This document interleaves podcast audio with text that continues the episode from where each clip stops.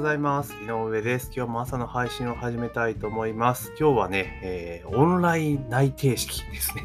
えー、それについてちょっとお話をしていきたいと思います。まずは番組のフォローね、登録をぜひお願いします。番組の登録もしくはフォローをね、ぜひお願いしますというところで、まあ、昨日10月1日で、まあ、内定ね、解禁日というところで、まあ、未だにこんな制度があるんだと個人的には思ったんですけれども、まあ、コロナの関係でですね、多くの、まあ、大きいところではね、内定式を、まあ、オンラインでやると。オンライン形式の、まあ、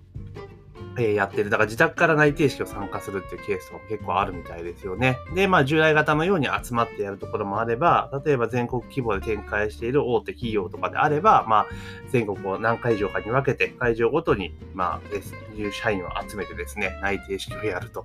いうところも出ているというところですけれども、まあ今回このな、コロナですよね。コロナの、まあ、ことでですね、いろんなことが大きく大きく変わってきたなっていう印象がありますよね。特にもう今まで当たり前だと思っていたことが、まあ当たり前じゃなくなってきたというところが多いかなと。例えば、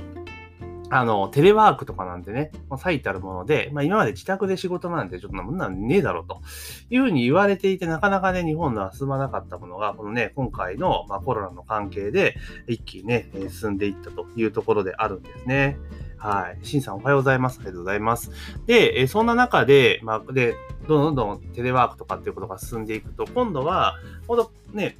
あれじゃないですか、オフィス自体をもう都心部に置く必要が全くなくなってきてるわけですよね。全くなくなってきてるわけですよ。で、パスナの例でいくと、パスナはもう本社をね、淡路島に持っていくとかいうところになっていくわけじゃないですか。ですから、もうどんどんどんどん変わってくると、今まではもう便利な都心に都心にってどんどんどんどん人が集まっていたのが、もう今ではね、どちらかというともう郊外にと。で、なんかの報道で聞いたんですけれども、一時東京とかではね、やっぱ都心に近いところのマンションがやっぱりね、人気だったっていうのが、今ではね、本厚木とか、え、そういったところの方が人気があるというふうに人気が出てきてると言われてますよね。例えば本厚木とかだと、あれですよね、小田急で新宿まで1時間弱なんですよね、乗り換えなしで。で、しかもね、本厚木初とかあるから、座っていこうと思ったら座っていけるっていうこともありますよね。だから同様のことが、例えば埼玉でも起こったりとか、まあ、千葉でも起こったりとかしているわけですよね。うん、だそう考えると、もうなんか、住む場所とかね、そういったものがどんどんどんどん、あの、ちょっと郊外にまたシフトし始めるのかな、というふうに、やっぱり予測できるわけなんですよね。で、実際その都心にど、ど都心に住むよりも、やっぱちょっと離れた方が、ね、家賃も安かったりするし、生活コストもやっぱ下がってきますよね。なんだかんだ言って都心部ってめちゃめちゃやっぱり高いんですよ。その郊外とかに比べると。そう考えれば、例えば給料変わらないけれども、住む場所を変える。で、特にその、なんだろう、テレワークとかになってしまったら、別にね、あの、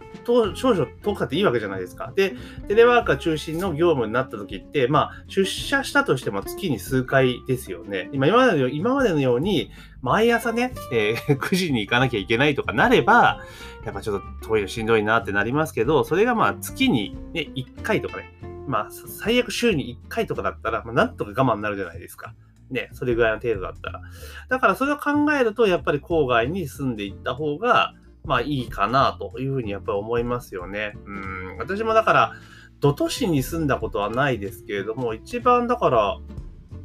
都心部に住んでたってなると、あれかな、江戸川区かな。江戸川と練馬かな、東京で住んでた時って。だからどちらかというと郊外寄りではあるんですけれども、やっぱりちょっと離れた方が個人的にはいいかなとは思ったりはしています。で、本当にね、そのコロナっていうところでこう変わってきて、で、ね、今度入社式とかね、学校の授業とかも全てがオンライン化にシフトしようとしているわけじゃないですか。だから、そうなってくると本当に今までの常識っていうものが全く通用しなくなってくるっていうところもやっぱりあると思うんですよね。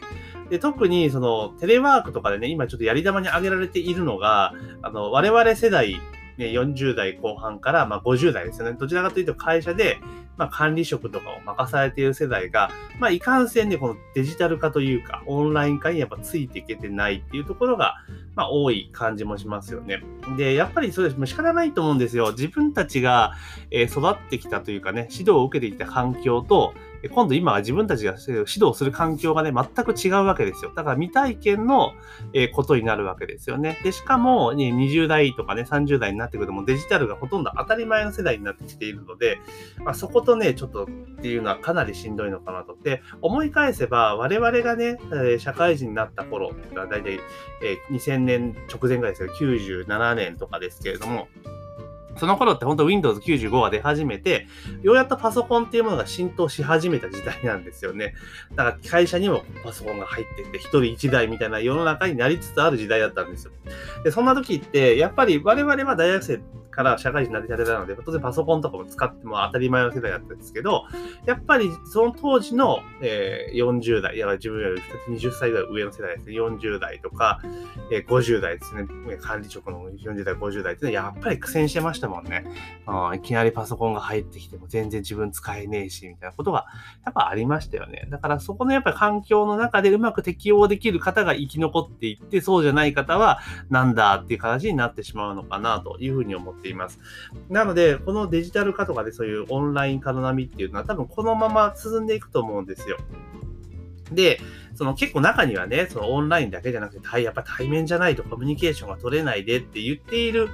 会社もあるじゃないですか。もうあれって、もうほんとその、なんだろう、マネージメントしてる層の価値観でしか判断してないんですよ。うん、だだってそういう、そういう今はそ、今まではそれで良かったかもしれないけども、次の世代とかね、自分たちより次の世代は、それはもう当たり前じゃないってことなので、そこはやっぱり管理職とかね、40代、50代とかやっぱ頑張って、適用していかないと、そういった企業、あね、さらなる成長っていうのは見込めないだろうし、今後多分ですね、若い世代とかね、いう、だから今後ね、今大学卒業してきて入ってくる世代っていうのが、それテレワークとかね、そういったものを対応しないところってやっぱね、選ばなくなっちゃうと思うんですよ。うん。従来型のね、えー、体制の企業っていうのはなかなかやっぱ人気が出なくなってくるっていうのはもう目に見えているんですよね。だから本当このタイミングできっちりと変わっていかないと、いくら大手企業であったとしても生き残れないっていう可能性は出てきますよね。だからむしろやっぱりなんていうのかな、あの、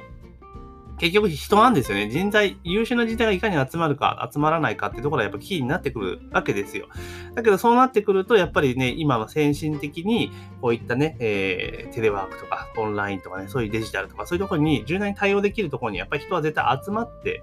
きますよね。で、なってくると、まあ、従来型のね、まあ、日本型の経営をしているところは、まあ、かなり厳しくなってくるんじゃないかな、というふうにちょっと思ったりはしています。で、私自身は、まあ、今こういうお仕事をしている関係上、こうね、オンラインとかデジタルっていうのも、えー、それこそね、今から10年ぐらい前からも当たり前にやってきているわけなんですよ。だから、あの、全然普通にね、えー、対応できて、柔軟に対応できているつもりです。ただ、自分のね、子供とか、まあまだまだ、あの、学生ですけれど、見てると、もう全然自分たちのこと文化が全然違うんですよ。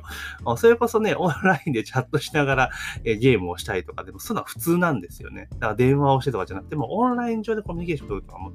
普通に当たり前に行われている世代なんですよ。ですから、そういった世代とかになってくると、もう多分仕事とかもオンラインで全部完結できるような感じなんですよね。だって対面スキルよりもオンラインでのスキルが多分上がってるわけじゃないですか。かそれは100%いいとは言わないけれども、でも確実にそういった時代はやってくると。いうふうに思いますよね。だから結構この辺っていうのが、えー、このね、えー、令和の時代になってから大きく、えー、価値観を変えてくる流れなのかなっていうふうに思います。で逆にむしろその対面で会うっていう機会に希少性が今度は生まれてくるので、まあ、そこでも新たな、えビジネスが生まれる可能性もあるかなとは正直思ったりはします。だから今までは対面っていうものが、ね、主軸になっていて、でそれが当たり前だった。で、オンラインとかそういうの解決するのがある意味ちょっと付加価値があったっていうものが、おそらく逆転してくると思うんですよね。だから今後のちょっと話がそれますけれども、流れとしては、えー、内定とかね、えー、内定とかじゃない、あの、そのなんだオンライン化っていうのが一般的にして、非対面が一般的になって、で、対面っていうもの自体が価値を生み出していくっていうのになっていくんじゃないかなというふうに思いますね。はい。あ、田島さんおはようございます。ありがとうございます。コメントありがとうございます。なので、まあ、今後もですね、この傾向はどんどんどんどん続いていくので、で、しかも今度はね、政府がデジタル化っていうところを 本腰、本腰なんか、今までないぐらいなんか政府のあのスピード感があるじゃないですか。で、これ本当になんか、ね、役所のハンコってなくなりそうな勢いはありますよね。今まででこういうことやろうとすると、結構掛け声ばっかり多くて、実際進んでいかなかったんだけど、これ本当になんか、ハンコなくなりそうな空気感あるじゃないですか。手続きが簡略化されるとかね。で実際自分たちの生活の中でも、っぱりハンコみたいなのが減ってきてますよね。うん、押さなくていいですよ。だから電子証明とかもだいぶ増えたなって印象があるので、まあ本当ね、この令和時代っていうね、ちょっとね、立ち上がりはね、いろんなね、災害とかね、いろんなことありましたけれども、でも、やっぱりそういう生活環境とかね、えー、そういったものが大きく変わる、時代なんじゃないかなというふうに思ってますし、まあ私自身もね、どちらかというともう、あの、高齢とまでは言わないけれども、少なくとも中堅じゃなくてもベテランによりの、えー、年齢にななってきていますので、まあそういったところをね、どんどんどん取り入れていきながらちょっとやっていきたいなというふうに思っておりますというところですね。なので、まあちょ、今日はね、えー、す、えー、なんだ、内定式がね、オンラインでやるよっていう記事がありましたので、まあそれに関してですね、まあ今後のね、まあオンライン化というところに関して私なりに思ったことをお話をさせていただきました。で、この番組はですね、毎朝大体ね、えー、6時から7時ぐらいの間にですね、えー大体その時の時流のニュースとかね、そういったところを見ながら、まあ、自分なりの意見を勝手に垂らし流している番組になりますので、えー、ぜひね、え登録もしくはフォローをお願いできればというふうに思っています。登録とフォローしていただきますと、えー、通知が出てきますので、ぜひね、聞いていただきたいですし、あとこんな話をね、取り扱ってほしいぞとかいうところが、ね、こんなテーマは話してくれとかね、あったらですね、あと質問とか相談とかもありましたら、どんどんどんどんですね、まあ LINE とか、えー、その、この音声を聞いているメディアのね、コメント欄とかにと入れていただいたらですね、えー、適宜対応していきますので、ぜひね、お願いいたします。というところで、えー、本日の朝の配信は以上とさせていただきます。今日も一日頑張っていきましょう。